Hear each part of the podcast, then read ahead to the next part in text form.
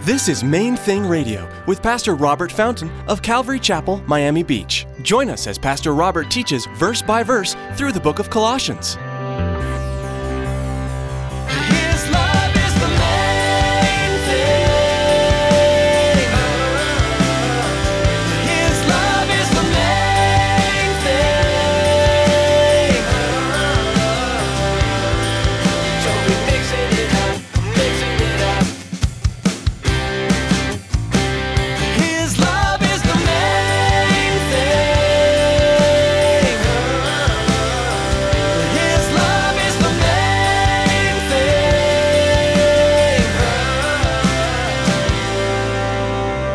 There are a lot of Christians who know a lot about Jesus but barely know him.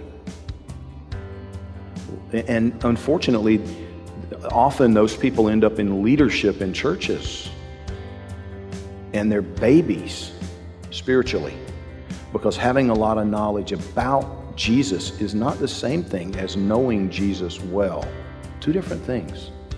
The way you get to know Jesus well is you spend a lot of time with him. Many of us would agree that there is a sizable difference between knowing about and actually knowing an individual. Just because we might know a lot of details about a certain person doesn't mean we have an actual relationship with them. In today's message, Pastor Robert teaches us the importance of our relationship rather than our knowledge of Christ. Stick around after today's message from Pastor Robert. I have quite a bit of information that I'd like to share with you our web address, podcast subscription information, and our contact information. Now, here's Pastor Robert with today's message. His love is the main thing.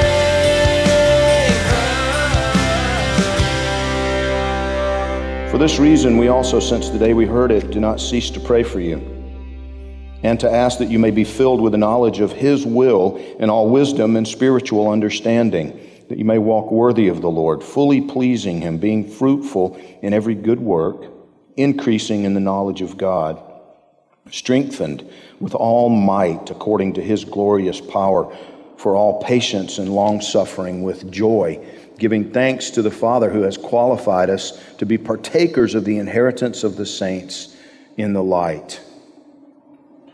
Four things that I want us to look at, and you know, this is one of those, again, that um, is rich with meaning. I mean, there's so many, so many nuggets that could be pulled out of it. But the first thing, you know, that he prays that for them, and, and, and I, it's applicable to us, you know, that we would know God's will. I think that's something that Christians struggle with, that we would know God's will. For this reason, we also, since the day we heard it, do not cease to pray for you and to ask that you may be filled with the knowledge of His will. Interesting wording. Reminds me of a story. There was this guy, bought his kid a bicycle for his birthday. And he, he brought it home, and the store where he got it didn't offer the, the service of putting it together, you know, so he, he brings it home in a box. And he opens it up and he gets all the pieces out and he's got it all laid out on the floor, you know, and his little boy's there all eager and everything. And, and he's got the instruction papers, you know, how they always give you these diagrams and all the instruction paper and everything. And being a wise fellow, he reads it carefully because that's what you're supposed to do, right? So he reads the, the instructions very, very carefully about putting that bicycle together. But then he wads up the paper, throws it in the trash, and proceeds to attach the rear wheel to the front forks. And he puts the little handbrake pedal down at the bottom of the handlebars closer to the front forks because he decided they look, you know, he put it, this, the brake handle, they look cooler down there toward the bottom and uh, like little eyebrows on the bicycle. And he put that bicycle together the way he wanted it put together. Now, how do you think that worked out for him? Not real well. That's having wisdom without understanding. See, he, he had the instructions, he read the instructions, and he disregarded the instructions. He had the wisdom, but he didn't have the understanding. Amos 8, verse 11 says, Behold, the days are coming, says the Lord God, that I will send a famine on the land, not a famine of bread nor a thirst for water, but of hearing the words of the Lord. Now, that was a reference to little more than four centuries of prophetic silence in Israel, where there were no prophets, and, and really the, the word of the Lord was not being proclaimed, it wasn't being declared in Israel. But today, even though the word of God is read and proclaimed, it often isn't heard. And that was the famine a famine of the hearing of the word of the Lord. And there's a famine today, I think, of the hearing of the word of the Lord. And what I mean by that is that we study it without living it, we read it without applying it. Paul was praying that the people of Colossae would know how to live according to truth and that they would have the good sense to then do so, to live according to what they knew. And that's the problem quite often. You know, it's like the husband who once said to me, You know, Pastor, I know what I need to do. I just need to have the self discipline to do it. I know how to be a good husband, but a lot of times I'm selfish. Doing what we know. The second thing, for this reason, we also, since the day we heard it, do not cease to pray for you and to ask that you may be filled with the knowledge of His will and all wisdom and spiritual understanding, that you may walk worthy of the Lord, fully pleasing Him, being fruitful in every good work and increasing in the knowledge of God. Point number two, that we would walk worthy of Him. You know, we, we've talked about that before, and, and, as we went through, I think, the book of Ephesians, you know, there's a passage that talks about walking worthy of Him.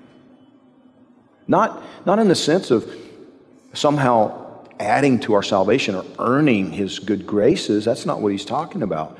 What he's talking about is walking worthy of the gift you've been given, living your life to please him, bearing good fruit. Now, to go back to our little story, rather than putting the bike together the way we think it ought to be put together, asking him to come alongside us and help us put the bike together walking worthy of Him, pleasing Him. That's also how you go about increasing in the knowledge of Him. One of the ways that I've developed intimacy with my children is bringing them with me into endeavors. I, um, I had to kind of laugh, you know, Pastor Steve from Boston we had originally we talked about going to Brazil together because he wanted to go down. Their church also supports the Piaggettis, and he wanted to go down there. And and he said, but uh, and this was as we were planning it. He said, you know, Robert, I don't think it's going to work out. I said, Why not? And he said, well, because I promised Faith that I was going to take her on my next trip. Now, Faith is his nine-year-old little girl. But I've known Steve a long time, so I don't question him on things like that. Steve grew up in Venezuela. You know, his dad was an attorney for, I think, the Ford Motor Company or somebody. I forget now, but they were, um, they were in, in uh, Caracas for many years. And so he spent a big part of his childhood, uh, you know, there. And, and um, he takes his girls to Haiti, he, he takes them to China, um, you know, just all, where, all over the world. And, uh, so he took faith with him to Brazil, little nine year old. And um, that's such a rich kind of thing. I, when, when, Serenity was a, was a little girl, you know, three, four, five years old, she did a lot of modeling, actually. And uh, clients would fly her all over the place for modeling. And um, at the time, Elizabeth was still very naive about the United States, you know, coming from Denmark, and she didn't know her way around and culturally. So I, I took Serenity. If there was a trip somewhere, I took her. And we built some really sweet memories and some really, well, I, would say depth of relationship on those trips. Same, same thing with David. You know, having, I took David with me to Peru on a missions trip the first time when he was not much older than that. He might have been 11. And he and I in sleeping bags, you know, in a room, you know, just the two of us. You know, there was a team there, but you know, he and I were were bunking together for that week on that missions trip, and allowing them to help me do things. You parents know what I'm talking about with the quotation marks. Increasing in knowledge. See, the knowledge that the Bible is talking about there is, is the experiential knowledge that only comes from spending time together. There are a lot of Christians who know a lot about Jesus but barely know him. And unfortunately, often those people end up in leadership in churches and they're babies spiritually because having a lot of knowledge about Jesus is not the same thing as knowing Jesus well. Two different things. The way you get to know Jesus well is you spend a lot of time with him.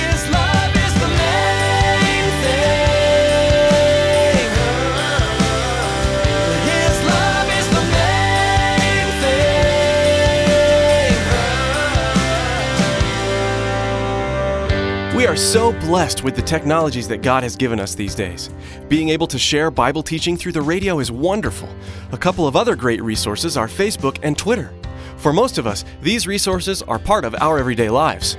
Maybe as you were listening today, someone in your life came to mind that would be blessed by hearing this message. You can share today's message on your Facebook page and Twitter feed to help spread the good news of Jesus Christ. Friends, radio is an expensive endeavor, and we want to let you know how you can help partner with us to help Main Thing Radio continue to grow. Here's Tracy. We all know that it's vitally important to support the local church, the place we call home, but it's also very important to support missionaries. Have you ever considered that Main Thing Radio is missionary work? It is. We need your support to continue to share God's Word over the airwaves. Please prayerfully consider financially supporting Main Thing Radio. Log on to mainthingradio.com and click on the donate button. On behalf of Pastor Robert and the entire production team here at Main Thing Radio, we want to say thank you for tuning in and may God bless you. Be sure to join us next time on this same station at this same time for another edition of Main Thing Radio.